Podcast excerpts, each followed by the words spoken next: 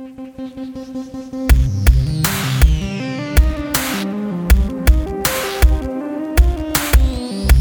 is the 911 Calls Podcast with the operator and his trusty junior assistant, Mr. Luna.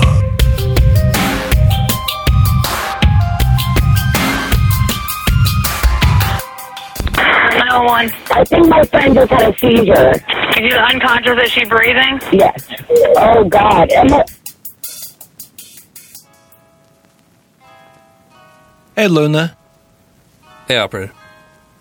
Hey, um, wanted to start off by telling you that I know I've asked some pretty hard hitting questions of you in the past that maybe risk digging up your past, and I wanted to.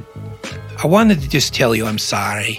Uh, it's unnecessary, but apology accepted. It's no, you really, honestly, it's you haven't dug that deep. Well, I felt I felt like I had dug, and uh, you know, especially putting it out there into the airwaves for all to hear through their earballs. I felt, you know, maybe it wasn't my place all the time, so I'm sorry. Well, you don't need to be, because I, I'm I'm careful in the way that I respond to it. It's a bad entertainment. We're trying to be entertaining here, and I, I'm I'm a pretty open book most of the time on Dark Topic as well. I think mainly what it would be is me personally just framing it appropriately so that I don't blow up anybody's spot from my past. It's funny how many people that we know are actually listening to this podcast now, and I get some messages like, "Oh, I'm sorry that you felt that way at that time." It's like, man, no problem. Yeah. Well, from me to you, I'm sorry. Also, have you ever overdosed or been in a situation where you have seen other people overdose? And if so, did anything terrible occur during that time while you or they were uh, overdosing? Wow. Right back to it. Okay, I see you. I see what you're Also, doing. but I Uh, prefaced it with "I'm sorry," so yeah, all right, sorry. Sorry. sorry. Overdosed. Um, yeah, trying to think of one that's entertaining. Okay, I used to hang out with a guy who would get naked all the time. He had a big flaccid penis. Uh, sure, erect. It was Wow. fairly large too. But uh, he would wrap it around his wrist and ask people if they want to know what time it was. And so he did eight hits of acid this one night with a couple of other guys, and but him in particular, he um, his dad was a cop, and really letting loose. He would always wear a multicolored wig and get naked and uh, wrap his flaccid penis around his wrist and ask people if they want to know what time it was. Wow. Uh, always getting in fights. He would never make it during this uh, Me Too movement of times. He would he would he would not survive. I wonder what he's doing right now. Probably dead. He actually got arrested for robbing a convenience store with a butter knife. And when they came to the call, forgive me if I told the story before, if you've heard it, anyone listening from Dark Topic or after shows on uh, Patreon, but he was just sitting there eating Doritos. He had knocked over a rack of Doritos and chips, and he was sitting there eating Doritos. You know, I don't think he was naked With a butter knife. with a butter knife. Yeah, just put just buttering his biscuit down there. So he he uh, he was arrested there, but he was doing this this this acid like lots of it. And if you ever seen somebody on acid, I mean they're weird in the first place, but eight hits of acid uh, out of his mind, remembering what it was like to be in the womb from the looks of things, curled up, flailing, screaming, "Help me!" So what we did, we didn't want to get busted at this party, is that we we got him out of the house brought him down to this church that was down the street, laid him on the steps, and went back and called 911 Oh, and said, Hey, there, there's a naked guy. there's a guy. I don't think he was naked, actually. There's a guy in the steps. You need to go help him. And uh, an ambulance showed up and they brought him to the hospital. It was their problem. So that's the only story I can think of right now. wow. yeah. So that's uh that happens, I guess. Yeah. You know, the the funny thing, not the funny thing, the the uh, the only stories I know of of people overdosing are people that I I know. I've never myself overdosed. But it's interesting when someone the, the people that I know that have overdosed, there's always someone nearby who is more or less a, pe- a predator. You know, that seems to take advantage of the situation. Like, you know, those videos where like someone just gets knocked out in the streets or you know, hmm. shot or something, and they're they're incapacitated. And there's always like two or three people that come over and pick all their pockets. You, you seen this? Yeah. Yeah. Yeah. It's like that with overdosing too. Like the the the, the two the two cases that come to mind both were girls, and they man they these are these scream Me Too moments. But there's always somebody there to take advantage of uh, that terrible situation. This is a different level of Me Too that we're talking Yeah, that's about not here. even that's not even Me Too. That's like uh, I, I got one more for you. Uh, I'll throw this in here quick. yeah. Oof. There's a guy. I gotta be careful again here. He killed himself that I knew, and he had cut his wrist in the bathtub, all screwed up on drugs and everything. And I think that he was the type, like many are, like they say when somebody jumps off of a roof or and they survive, that they the minute they jumped off, the second, the millisecond they jumped off, they regretted it, and they'll tell that story when they come back out of their coma or whatever. This guy slid his wrist in the bathtub and uh, they found him at the front door. Oh. So he was in the tub when he cut his wrists, and they found him at the front door. And that haunts the hell out of me because he tried to go and get help. Yeah. Oh. Yeah. Jeez, that reminds it, it, that type of thing makes me think of those those killer stories you hear about the cases where you know the thing was drawn out over a long period of time, like like the guy in Germany that put out that ad that was like looking for someone to eat, and then that whole Armin case, his whole yes, Yeah. and his whole court case and how long that that whole situation played out, or the Australian gal that killed her husband and like, you know, debrided him of all of his skin and Oh, was yeah, cooking yeah. part of him. We covered that too. Yeah, man. th- you know those those situations. uh, It just seems like such a such a lonely place to be as a human in those dark moments where it's it's uh, it's it's over and it's going to be over at some point, but not anytime soon. Not soon enough. You know.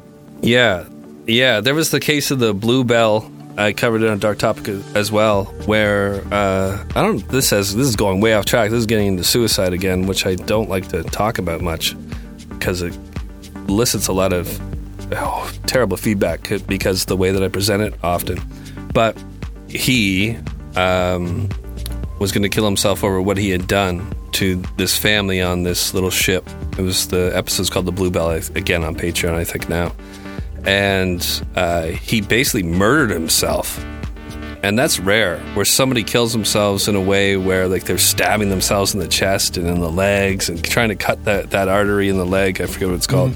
And um, then when they found him, it looked like he had been murdered, and they thought they thought he'd been stabbed to death, and they they realized after their investigation that it was just him in there with the knife, you know, just Jeez. stabbing away at himself and hating on himself. there's been a lot of situations like that. You know, the ones that come to mind are the like videos of people. That, man, it's terrible that people do this, but uh, but they'll like live stream their own death, like hanging, Yeah, and you can tell if uh, you know if you ever watch one of those videos, you can tell at a certain point that it's over and it's going downhill, but but they have regretted what they're do Mm-hmm. they've done, and they just can't they can't get out of the situation. There's no chair underneath them anymore. There's nothing to hold on to. You Yeah. can you can tell that point of no return where they where yeah it's that that second off of the the leap off of the ledge. they want to take it back. Yes, They they want to take it back, but they can't. They've gone too far. Yeah, creepy as hell, man. dark. Anyways, Wow, so we're talking man. about overdoses, though. So what, what do you got for our call? Oof, that was that was a trip down terrible lane. anyway, so I've got a story of uh, of two women and how their lives intertwined as their friendship blossomed like the sweet flowers of the poppy plant. So Kristen and June's budding friendship began as many friendships begin, you know, during a court-ordered stay in rehab they laughed, you know, and they played and they did methadone shots together and rubbed each other's bellies because both ladies were pregnant at the same time and hmm. did the things that any friendship rooted in the throes of addiction does. You know, they cried together and laughed together. They overdosed on heroin together. You know, Yeah, classic. just a the regular trappings of a good friendship. So one rusty autumn afternoon in October. Of Wow, I like that. I like Thank that. Thank you. Uh, yeah, I was that, I was I was going for uh, imagery there. You did it. I'll- thank you. I'll, I'm, I'll start again. One rusty autumn afternoon in October of 2017, Kristen O'Connor and June Schweinhart, no relation to July Schweinhart,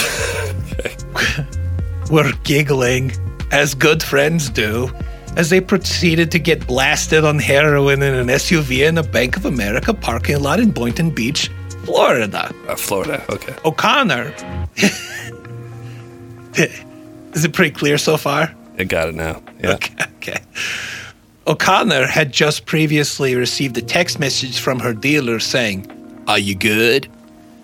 That was his way of asking if she needed any of the good stuff, and wouldn't you know it, she did need some of the good stuff. So the two proceeded to get the drugs and snorted what they described as, quote, a small amount of heroin in the parking garage at the condo complex down the road.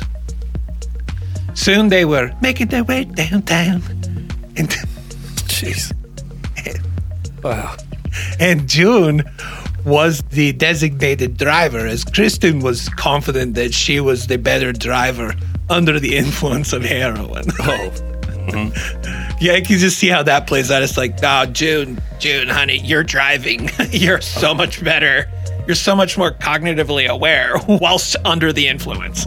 I don't know if you've ever been in a vehicle with somebody on a drug like that. I was on with somebody on, on ecstasy coming back from a party, probably in like the late '90s, and uh, banging up against the barrier and sparks flying, and them just Ooh. looking straight ahead, listening to "Making Their Way Downtown" on a Friday night, trying to not to kill everybody. And I'm like, "Hey, you're hitting the you're hitting the guardrail." It's like, "Oh, that's cool, man." Turn up those tunes. Oh yeah, that was what these guys, these girls were into here, you know. But the giggles turned to gurgles as O'Connor began to overdose, stopped breathing, and subsequently passed out. Hmm. But with her crap-like reflexes, Ju- June whipped out her Oh, you're laughing. Stop laughing. Sorry. With her crap like reflexes, June whipped out her burner phone and dialed 911. On the verge of an overdose herself. Uh, but uh, here's the uh, the heroic call that she made. You uh, you ready for me to hit play? Yeah, I am. All right. Here we go. 901. Hello? Hello, how can I help you? Hi, um, what, what time is? I think my friend just had a seizure. She like out. Okay, what? Where are you? Because I need an address. I sent an officer. What, 574, 574 East Woolbright. Okay, what business are you in plot. Uh, Bank, uh, Bank of America or, um, there is, what is that? Okay. Okay. Okay, what's the phone number? What's the phone number you're calling from? Hey, um, this is my cell phone. Okay, what's that phone number? Just in case we get disconnected. You say you think she's having a seizure? Yeah, uh, either that, I don't know, yeah, it looks like she's having a Are you, seizure. are you with her now? Yes. How old is she? Yeah, she's unconscious too. Okay, how But old I, is she? I don't know. 28. Is she unconscious? Is she breathing? Yes. Oh, God. Emma. Hey, hey. Is she breathing? Oh, wake up. Can you pull your head up? I don't want to swallow it on you. Okay, Kristen. Ooh. Kristen. Hey. Okay, is she breathing? Kristen, can you hear? Hey, Kristen. Hey. Can you somebody? Yeah. Yeah, I'm trying to get some more information from you. Is she breathing? Yes. Can you tell she's breathing? Okay. And is she still unconscious? Is she still seizing? Yeah, yeah, she she's she's breathing, but like you can barely. Like what? Like what do you mean barely? Is she making like snoring noises, or what's going on? Um, she was like, uh, pretty, like I don't know, I don't know. Okay. Has she had more than one seizure in a row? Um, I don't know if she had like back had them back to back or Okay. I don't know. Okay. Is she pregnant? No, Okay. Is she a diabetic? Can you hear? Kristen? no, Okay. Is she an epileptic? Is she, Um, is she diagnosed with seizure disorder? Like, does she get them all the time? um, I'm not sure actually. Okay. Does she have a history of stroke or brain tumor? No, Okay. Is that her in the background making noises? Kristen, try to stay away. no, Okay. Has the jerking stopped yet? um. I don't. Okay. Has it stopped or not? Is? Ma'am, is he still, is he still shaking or twitching? Um, she's like She's laboring to breathe. So, Is that her? I I hear a lot of background noise. Is that her trying to breathe? she's like um. Ah, she's she, she can't feel anything. yeah. Hold on. All right. Jeez. Well, you know what song she was kind of trying to sing there? It was like "Staying Alive," "Staying Alive." Staying alive. like that that that sound the entire time is obviously her Oh, you're getting into that song now eh? like man she is she is sucking air and, and trying to come back to reality that's that's rough to hear I have a fun. I have a fun fact to know and share for you uh, regarding that song. So it's interesting that the song is named "Staying Alive" because actually during CPR they say that to find the proper rhythm for the compressions, if you follow that that song, "Staying Alive," uh, uh, uh, uh, those are chest compressions That's the pace. Yeah, that's the pace of your your chest compressions should be. There's another song too that that they say you could follow too, but staying alive. happy birthday no, don't do that one. that's too much yeah, you know, most you want to avoid like any speed metal, uh, any songs by Tool. Right. Uh, yeah, yeah, yeah. Stick with staying alive. it's 30 and 2 right 30 chest compressions and then 2 breaths still that's what it was last time i took Well, it it, you, there's no breaths anymore. You're No. not supposed to breath. You're not supposed to breath them at all. Just compressions. oh that's a relief I don't know why that is.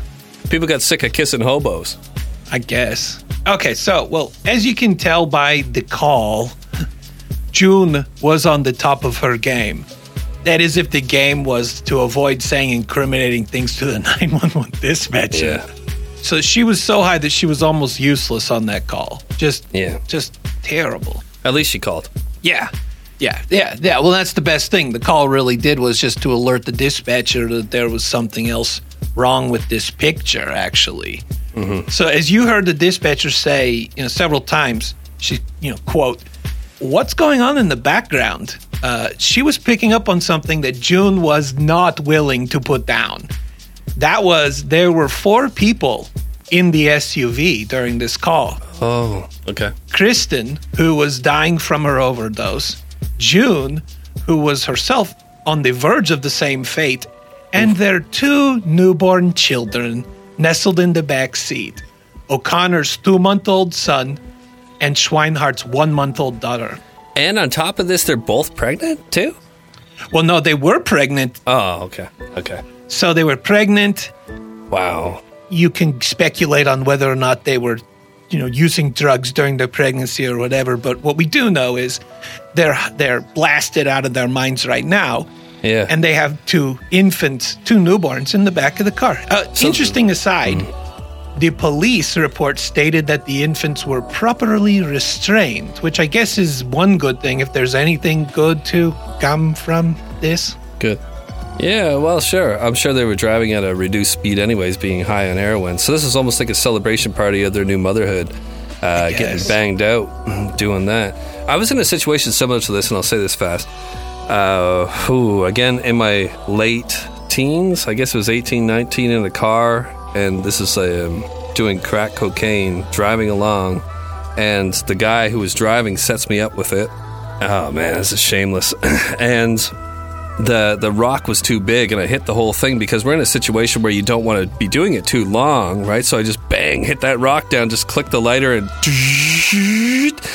friggin' burn off all the dead wood on my brain. And I'm it's probably like a eighty dollar rock. It was a mistake, and my whole right side went numb. Oh no. And we're dri- yeah, and that song "Making My Way Downtown" on a Friday night was playing, and and then "Staying Alive" came on, and that made a lot of sense because I was actually trying to stay alive. I didn't want to. He's like, "Why aren't you talking?" I'm like, "I can't, I, can't, I can't, I can't, I can't. I'm, ha- ah, I'm having a, you know, I'm having a stroke." And then eventually we stopped at a gas station. He got me some Gatorade, and that didn't help. But uh, just stopping and taking some deep breaths, I got out of it. I was not, you know, I didn't have kids in the back or anything, so so don't judge me. So your whole right side, you were driving? No, I was in the passenger side, so he set it up. We had grabbed it, and then we're going on the highway, headed on the highway, and he grabs a piece off and puts it into the pipe. You know those asthma inhalers? Yeah, yeah. We had those. You put foil over top of it, and then you put uh, cigarette ash, and you poke a bunch of holes into it, and then you put the rock on top, and you melt it through. He put too big of a rock because he wasn't paying enough attention, and he gave me a massive rock, and me trying to get it down so that the other people driving beside us don't recognize we're doing drugs in the car while we're driving. I just hit this monster rock, and um, making my way downtown, and, I, and just flopping on my right side. Oh gosh. I still think about that. I, I gave that up. I gave that up like 20 years ago now. So don't send me any emails with uh, Yeah. advice. Hope you're doing better, Jack. Hope you're doing better. yeah, right. oh gosh. Uh, actually, I have an inhaler right here. Yeah, you do. I I, see it. I yeah, I haven't set it up. Yeah, I haven't set this one up for for heroin or crack cocaine or You're anything. you're three steps away though. Yeah, right. Step one, get an inhaler. and Then the rest is either, you know, breathe well for the rest of your life or make a bunch of mistakes. Make some, making some mistakes downtown. Do, do, do, do. What what what a strange thing to use for doing that, right? You're really uh, compromising your lungs by doing Yeah, that drug. it's ironic. yes, it is. I love that we can laugh about your, uh, your. Oh. Uh, real, real quick again, one more time. The first time I, the first time I did it was the guy who was dying of AIDS. Oh, I want to say his name. Oh my gosh, are you and kidding he- me? yeah, he's he's dead now. And uh, uh, what was I don't want to say his name. I know his name though. And he uh, gave it to me, and I was like 16.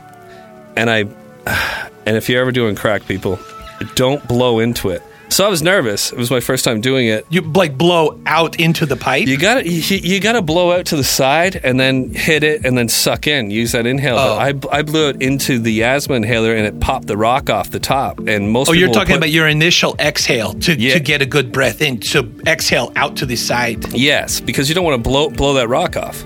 Yeah. And I blew those rocks off. They were small rocks. Like it wasn't like Oh, one no. chunk like I just talked about. It was like the little small rocks, and I blew into it immediately and just puffed. My first hit of crack cocaine, I, I completely blew it, and and that guy who died of AIDS was so mad at me. But uh, we figured it out. Yeah, he figured it out and he died. So, you know, Yeah. Ah man, this is rough. That, onward and upward.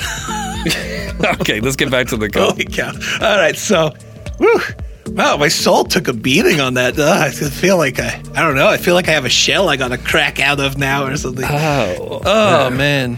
yeah, me too. Well, Well, I, I love where you're at now, Jack. I, I, Oh no, I, totally.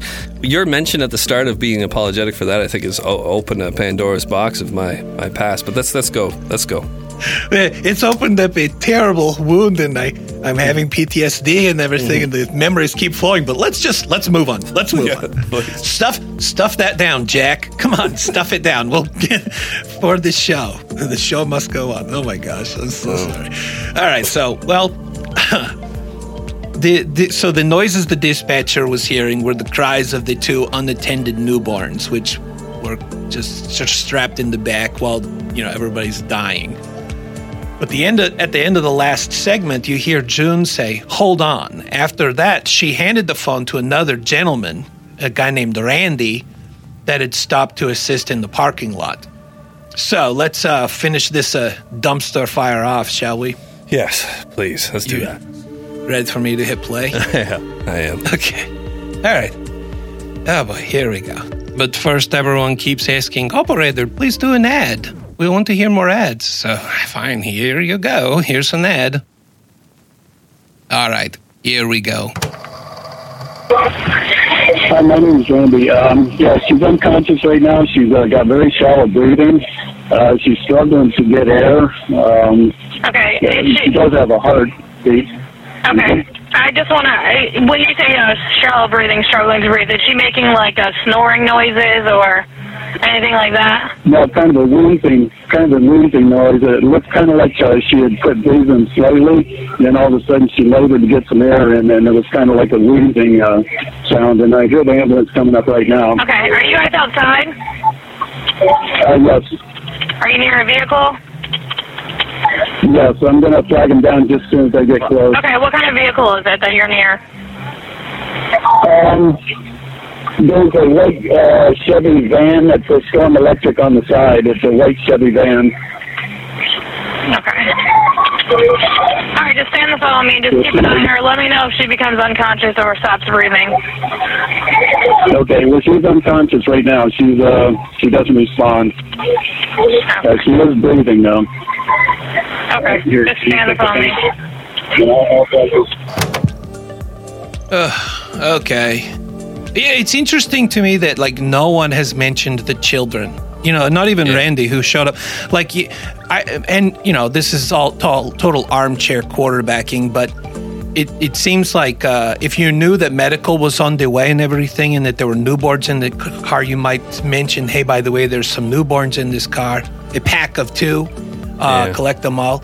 And you, you know when when they that way medical knows what they're getting into when they get there. But yeah, jeez. Yeah. Oh, so Good thing Randy was there though. Oh, good old Randy. Did so? Did someone die here?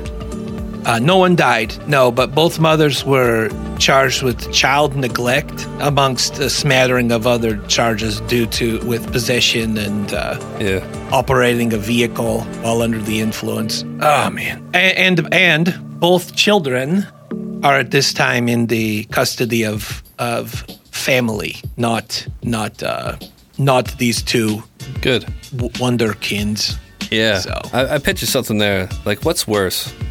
Driving around with your kids strapped in appropriately in the back seat, high on heroin, to the point where one of you is overdosing and you're on your way, or doing it at home while strapping your kids to child seats in the corner of the room and in a controlled environment. I think I'll bet you that happens. I bet you it happens too. You know, if your kids if your kids mobile at all, eh, I'll bet that there are some addicts' homes where they're like, I need to secure my child.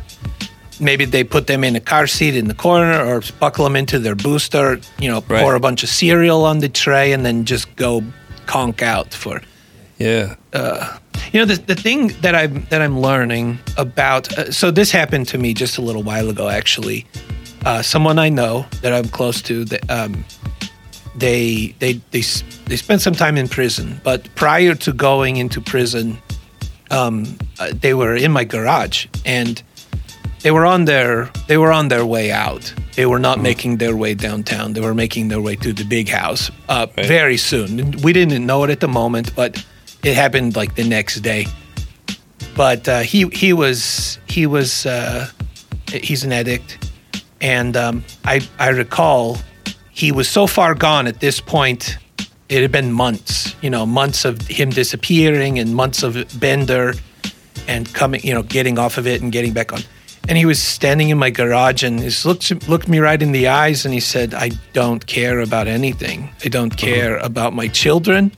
I don't care about what anyone thinks.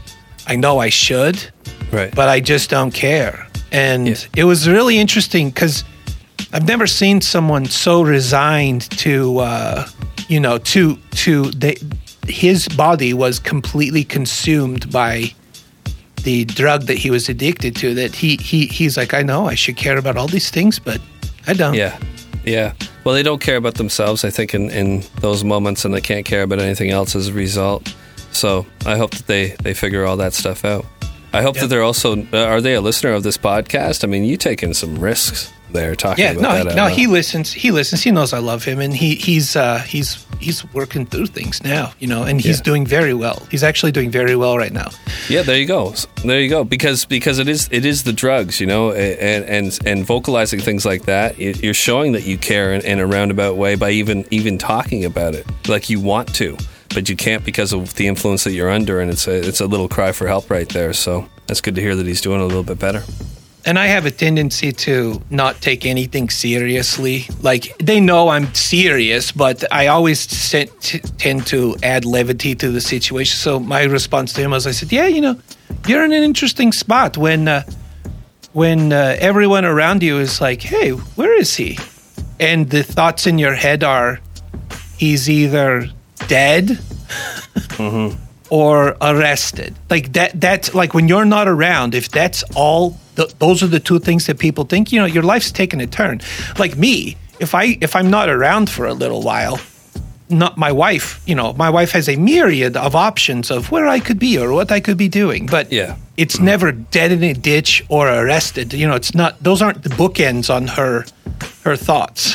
Right. No, definitely. And so it, it was interesting. You know, we talked about that for a minute, and uh, you know, it's just like, wow, you know, when you're where you're at, that's uh, that pretty much sums up your existence. I'll give a very simple piece of advice to anybody who's listening who has a drug addiction or, you know, yeah, you're still going through it. It's this, and they'll tell you this in therapy and all that too. It's that the drugs or the alcohol or whatever it is, uh, alcohol's a drug too. It uh, it will cause a whole bunch of problems in your life. And people think often that just getting rid of that, just stopping doing the drugs and just stopping drinking or whatever, will solve all those problems. But the the use of the drugs and whatever is a symptom of another problem, Right. and you need to figure out what that problem is to be able to extinguish it completely. So it's not your fault really that that you're so addicted.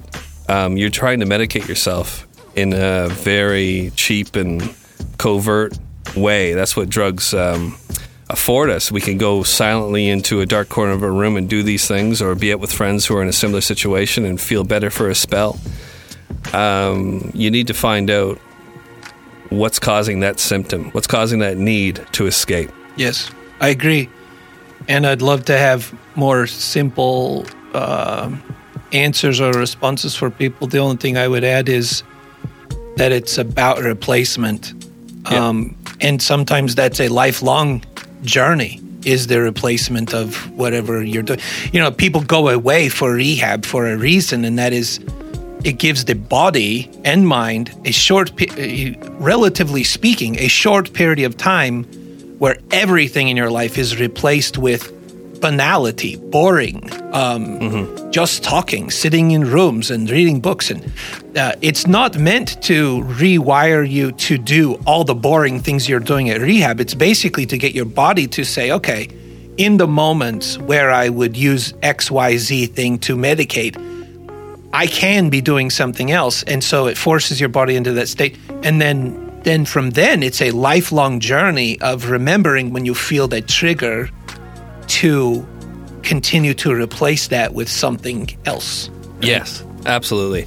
And and consider, talking about my drug use throughout this episode, what I found and the re- way I was able to get away from it was I was very young and I was thrown into these situations and I was just kind of trying to fit in. I was lost, and the people that I found were lost too, but they were older and much older in some circumstances, and uh, I was just trying to kind of hang in there with them and, and do what they did. Yeah. And then once I found people that, for me, it was very simple. I just had to find people that loved me and that supported me for who I actually am and, and weren't into those type of things. And it was easy for me to transition that way. But there are many people who had abuse in their childhoods or, you know, or they started at a very young age with, with this kind of stuff. Um, and it's and it's a lot deeper. For me, I was able to transition. I'm I'm a, I'm a different case. I I could pick it up and drop it and move on uh, very simply. And, and I've had people tell me, "You need therapy and you need to figure it all." out." It's like, no, I I, I, I do understand it, and the reasons why I went for those things in the past was was simply just trying to fit in. Addiction never grabbed me.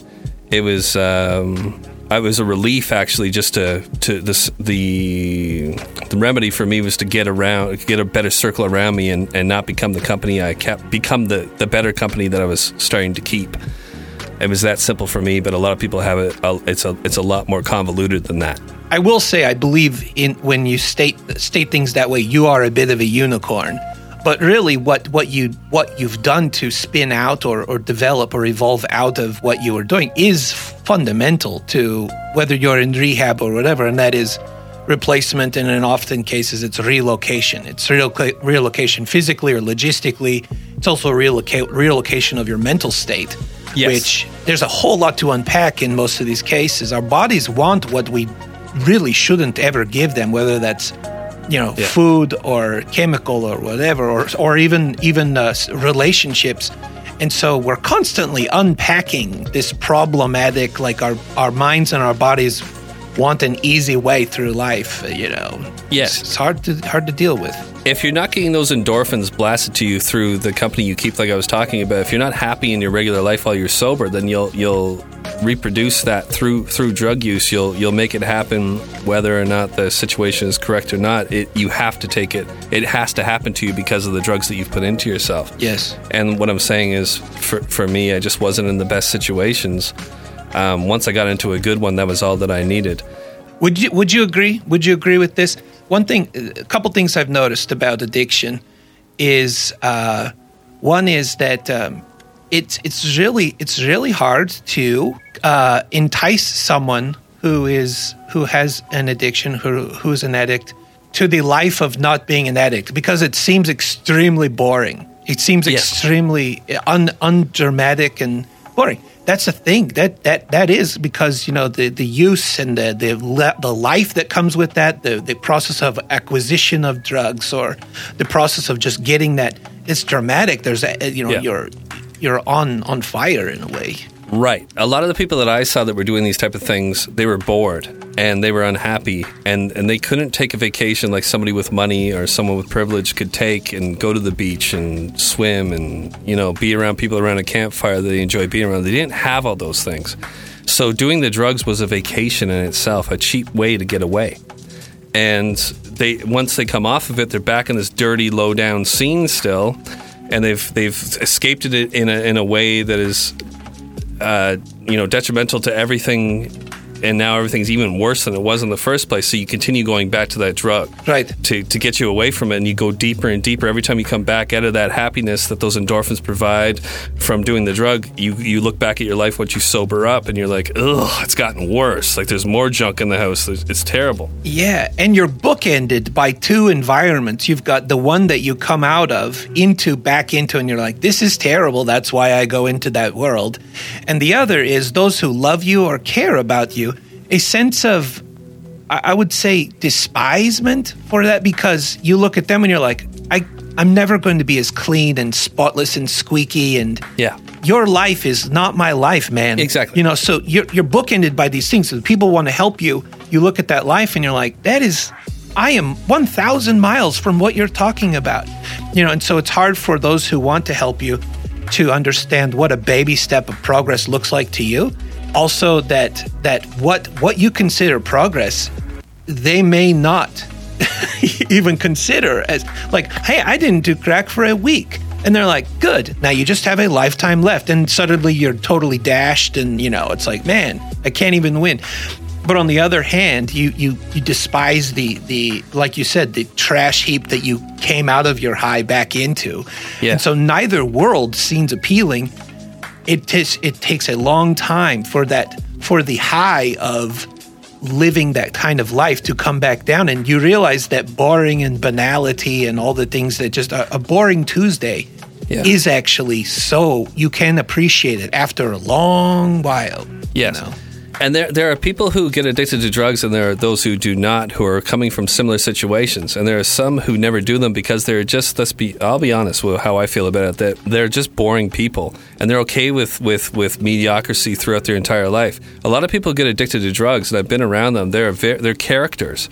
They're people who are striving to, to feel life to its fullest, but their circumstances that they grew up in or their friendships that they made on the way up out of this shitty situation that they grew up in, um, they, the only way to make it intense and, and vibrant and great is to do those drugs where people, people in a, in a environment where it's, there, there's these options to do well in their lives they can latch onto that. These people can't. Not to say that people who do, you know, who have everything given to them don't become drug addicts. They do. And I think the reason why there is maybe because it's just too easy and, and it's empty.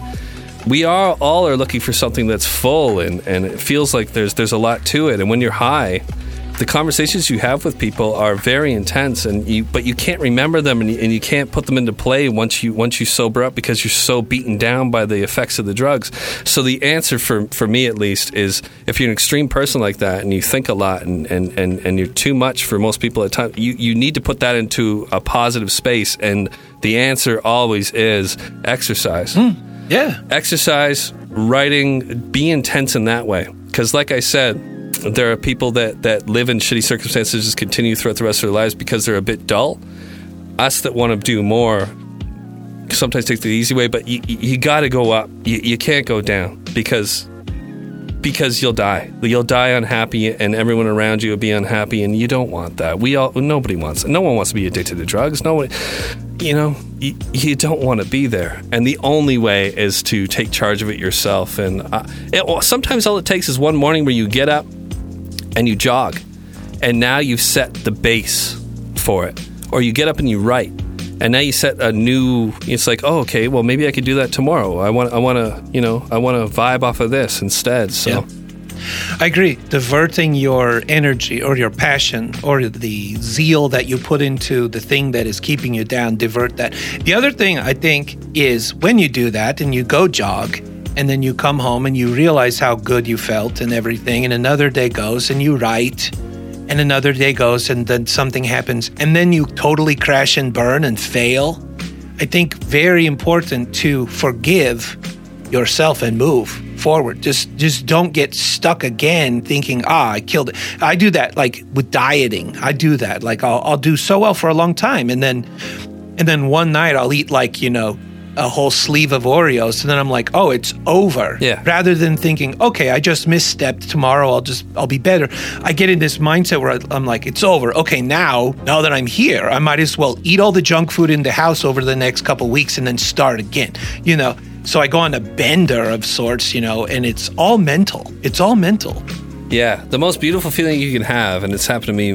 Well, it's happened to me kind of right now. I'm I'm off right now. I'm smoking cigarettes and stuff for this call, but is to go like a week where, where you're getting up and you're doing it all right, and and it does. It chunks. It kind of chunks up behind you. You're like, I don't want to waste all that time that I put into this thing. Like uh, now, I'm starting to feel good. What happens though to people like myself? is that you start to feel good and you're like, oh, now I can treat myself. And now you go do those drugs. now you buy yourself a pack of cigarettes because your lungs feel clear. And now your head's Right. clear. So I, I can handle it. But you wake up that next morning and now you're on that track again. And if suddenly you're a week into doing that, that garbage again. So it's uh, about discipline, isn't it? It's about discipline. I think so. It's a choice. Uh, We deceive ourselves into believing that we can reward ourselves with the thing that has actually shackled us. Yeah. and um, I, I- even you know, food is my deal. You know, I, I, I, uh, I'm not, I'm not, you know, I'm not morbidly obese or anything, but I, struggle with that. I, I, my lifestyle is one of producing podcasts and doing things that require me to be relatively sedentary. So I have to cram physical activity into my life and cram all these things and cram structure as far as eating goes. And and and it, it's not apples to apples with a heroin addiction, but it's my it's my my cross to bear, and so it is all across the board. I think it's about structure Yeah. and finding finding ways back to where your body because your body doesn't want to tell you that it likes good things Right. once it's gotten a bad thing whatever that is and so it's finding that way back Yeah, and I, and to finish this conversation, I think that we all think we're going to figure it out at some point. But I've seen so many people die. I've seen so many people just die, and, and I think they would have figured it out eventually, maybe. But if you're going to, if you want to, if every day you're thinking I'm going to work out today, every day I'm thinking you're thinking I'm going to eat well today, you have to do it today. You have to do it tomorrow. Um, or because you really you don't know how much time you got left. I know guys in their 40s, early 40s, having heart attacks because they keep on relapsing. I'm one of them. I, I mean, I could be on that track myself, and I think about it almost every day. And it again, it does. It takes you. You have to hit it for a few days. That's what rehab's really good for. It's expensive for a lot of people though, um, so it's difficult for them to get into it. But uh, uh, besides rehab, if you can't afford it, I think what you do is you change your job. If you're willing to take that risk of doing drugs and just blowing your whole life out and making everybody disres- like not respect you anymore and you lose your job and all that, if you're willing to take that risk, if you're willing to go down that path, you might as well go down a path where you change your job, you change your lifestyle, you change your friendships, and you give that a go too. If you got the balls to do that, you got the balls to do this. So Yeah. give it a go. Yep. Let me know how you do well and i because I'm uh, not doing so good with it, but I try. I will tell. I will say I don't. uh, Um, my relationship with you has developed over time, and and I I love you, and I I will tell you that I think about you every day when I think about those things, you know, and I, I count me as somebody that uh, that cares, you know. Um, and we all have our own vices, and I like I on a Marco Polo to Jack the other day. I was like, okay, you are now my uh, you're you're my un unwilling and unsolicited uh, sponsor for my weight control. You know, and I forced him to be help me be accountable. Sometimes, you know, the good people in your life, you just need to be able to take a hold of them and say, I, I need uh, I need your help. Yeah, and you said to me, you're like, I'm about like 240 pounds. And I was like, you know what? You look like you. 265. Yeah, 265. Okay, I was trying to help you out. I was like, you look like you're supposed to be about 450, so you're looking pretty good for the guy you're supposed to look like. Yeah. Well, something about just the mental process of having you and Kent Mullins, you and Kent, telling you I'm I'm going to uh, you guys should should watch me and say stuff if you see stuff, you know, as far as my us just not neither one of you have said anything, but I lost ten pounds in a week because of that, because I knew that I had said that to you, Yeah. you know, and Yeah. kind of put put me on a path that somebody's watching me. All in your neck. All in your neck, too, by the way. You look like a lollipop. crazy. Yeah, yeah. Eight pounds out of the neck and two pounds on the forehead. I didn't even know that I was gaining it there, but I started to look a little Cro-Magnon, apparently. According to my wife, she's like, Yeah, you've looked better. You look less uh, frowny, grumpy, concerned. So All right. Do we have a happy ending? Uh, that we do. long. I've got a happy ending here. Okay, here we go. So, uh, I'll give you a little bit of backstory on this one. So, Nathan Teckelmariam and Carson Reinhardt were two fun loving criminals who had just met. Literally, when the call you are about to hear started, you can literally hear them just meeting for the first time at the beginning of the call. First time friends, long time jailmates. So, uh, you'll see why. Um, you ready for me to uh, to hit play? Yeah, let's do it. Here we go. 911 speech emergency. What's your name? I'm Nathan. Yes, it's Jim. I, I heard this guy. Hello? I just want to smoke weed so bad right now. Get the bolts and give me a hammer just in case.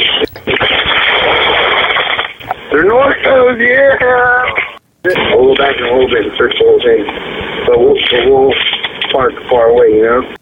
He's like behind me, dude. Really? I swear to God.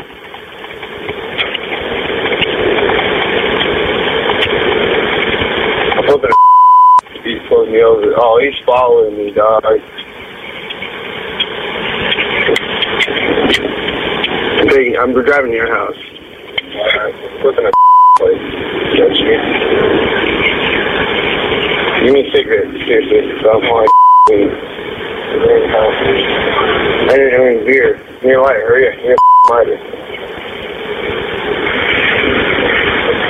Still probably won't fall sober. Need a pretty drunk.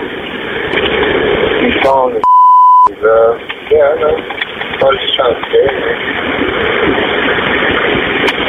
But this would have pulled us over immediately if he thought it was control, you know? He heard something. Oh, wow.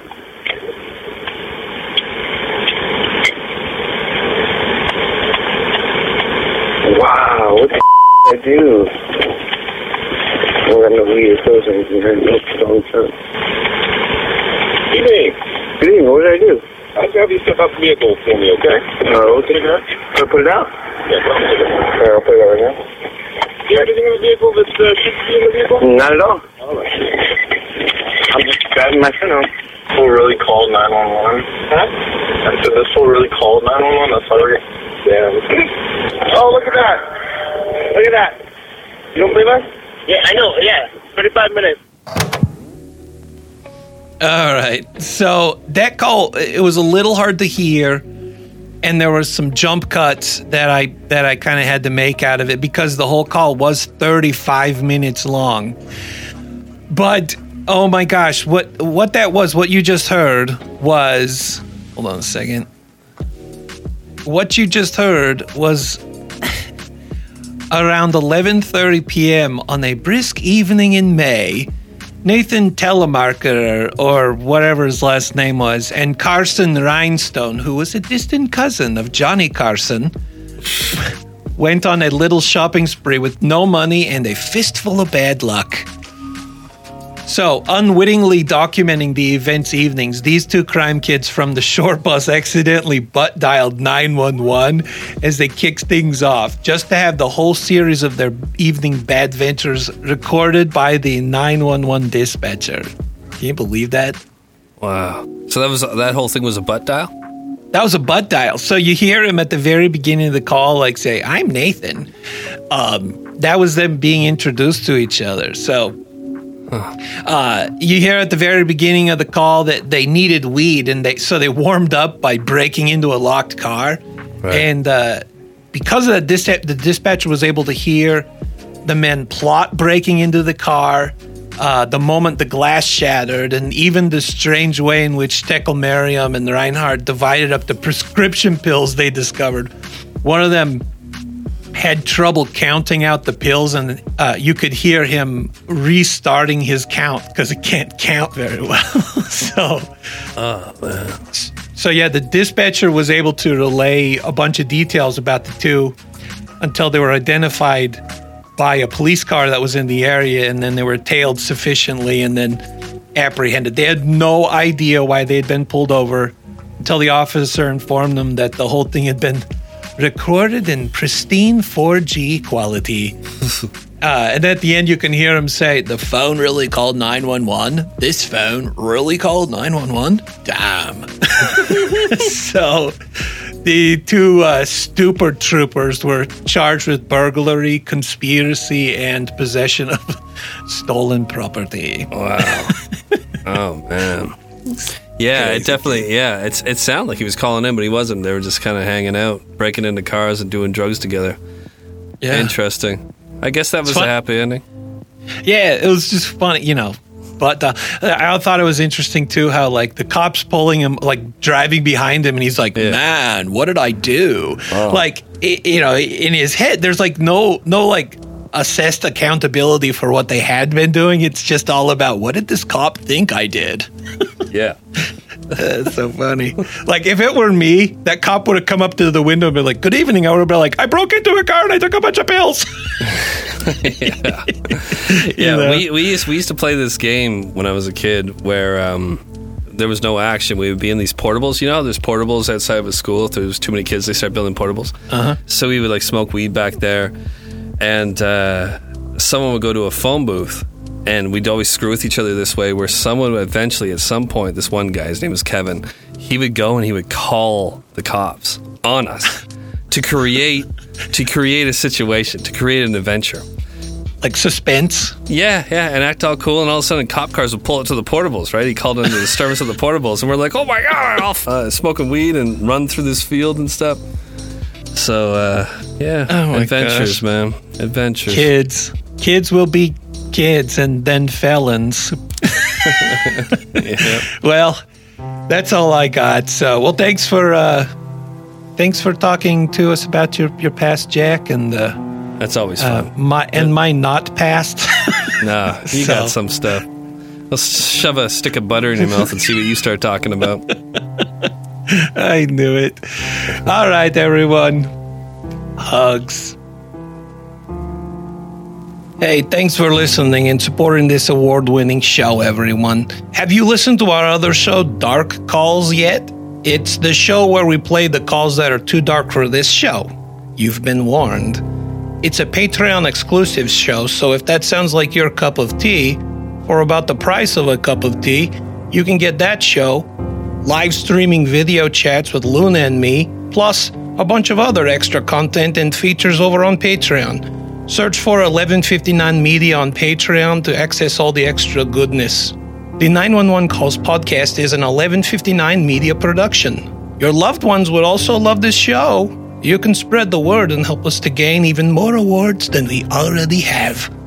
So much thanks to you. So many hugs.